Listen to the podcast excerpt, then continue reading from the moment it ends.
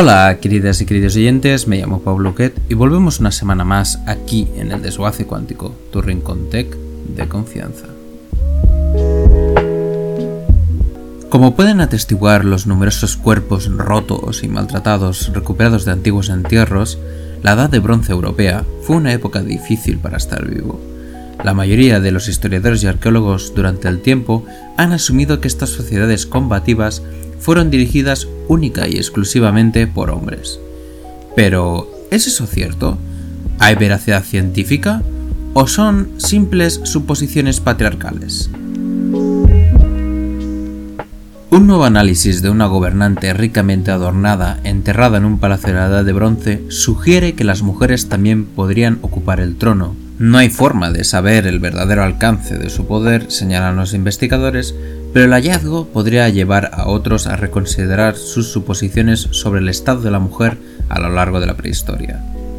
La idea de que las mujeres de la Edad de Bronce pueden haber tenido un estatus y poder por derecho propio existe desde hace algún tiempo, dice la arqueóloga Samantha Scott-Reiter del Museo Nacional de Dinamarca. Es solo recientemente con artículos como este que la disciplina parece estar dando al poder femenino una consideración académica más seria. En un nuevo artículo publicado sobre este espeluznante hallazgo, los arqueólogos españoles informan sobre una tumba descubierta en 2014, en un sitio conocido como La Almoloya. Allí, las ruinas de una estructura palaciega que alguna vez fue elaborada dominan una colina rocosa encima de unas llanuras. El sitio fue una vez una parte de la sociedad llamada El Argar, que prosperó y controló territorios a lo largo del suroeste de la península ibérica, aproximadamente desde el 2200 a 1550 a.C. Los arqueólogos encontraron herramientas y materiales para tejer en el sitio y concluyeron que era un importante productor textil y probablemente un rico centro de poder regional. Todo ello lo cuenta con entusiasmo el arqueólogo y coautor del estudio Robert Ries de la Universidad Autónoma de Barcelona. Prosiguiendo con el hallazgo, la tumba se encontraba debajo del piso de una gran sala que carecía de elementos comunes como herramientas o vasos para beber, así como elementos ceremoniales que podían haber apuntado a una función religiosa. En cambio, la habitación espartana contenía solo bancos de piedra a lo largo de sus paredes, lo que sugiere que puede haber sido un lugar para la deliberación y el gobierno. En ese lugar, enterrado bajo el suelo, había una vasija de barro que contenía los esqueletos de un hombre y una mujer. La datación por radiocarbono sitúa sus muertes alrededor del 1650 a.C. y que ambos murieron más o menos al mismo tiempo. El hombre tenía entre 35 y 40 años cuando murió, la mujer entre 25 y 30. Los investigadores no pueden estar seguros de cómo perecieron, ya que sus esqueletos no muestran lesiones obviamente fatales. Además, el análisis genético reveló que los dos no estaban relacionados, pero tenían una hija que murió en la infancia y fue enterrada cerca.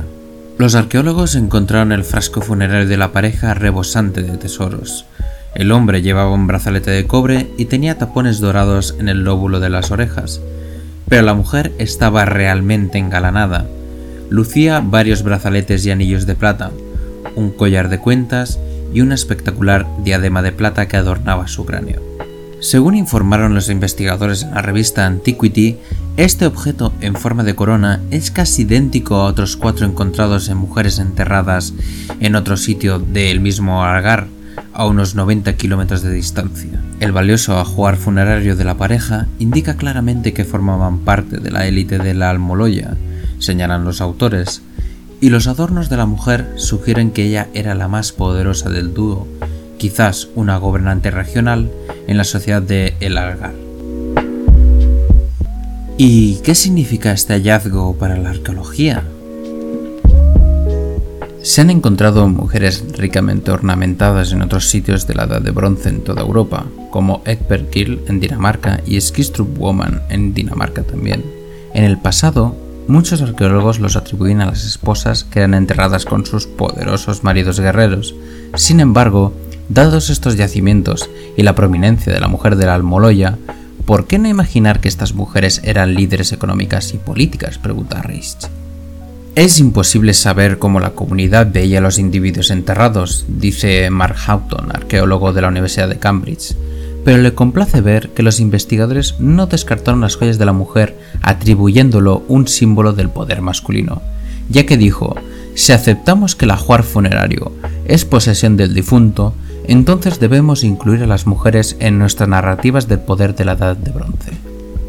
Por otra parte, la arqueóloga Joan Brook de la University College of Dublin está de acuerdo y señala que es hora de que los arqueólogos reconsideren sus suposiciones sobre entierros similares de mujeres de élite de la época. Y añadió: si aceptamos que el patriarcado no es inevitable, quizás podamos imaginar un futuro mejor para nosotras.